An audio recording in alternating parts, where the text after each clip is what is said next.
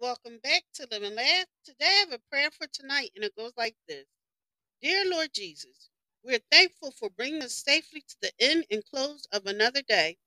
Surround us with your love and protection. Set your angelic hosts around us as we sleep, and may we awaken in the peace of knowing that you already hold our tomorrows in the palm of your hands. We love you dearly, Lord, and we ask these things in Jesus' name. We pray, Amen. Thank you for listening. If you know anyone that could benefit from this prayer, please go ahead and share it.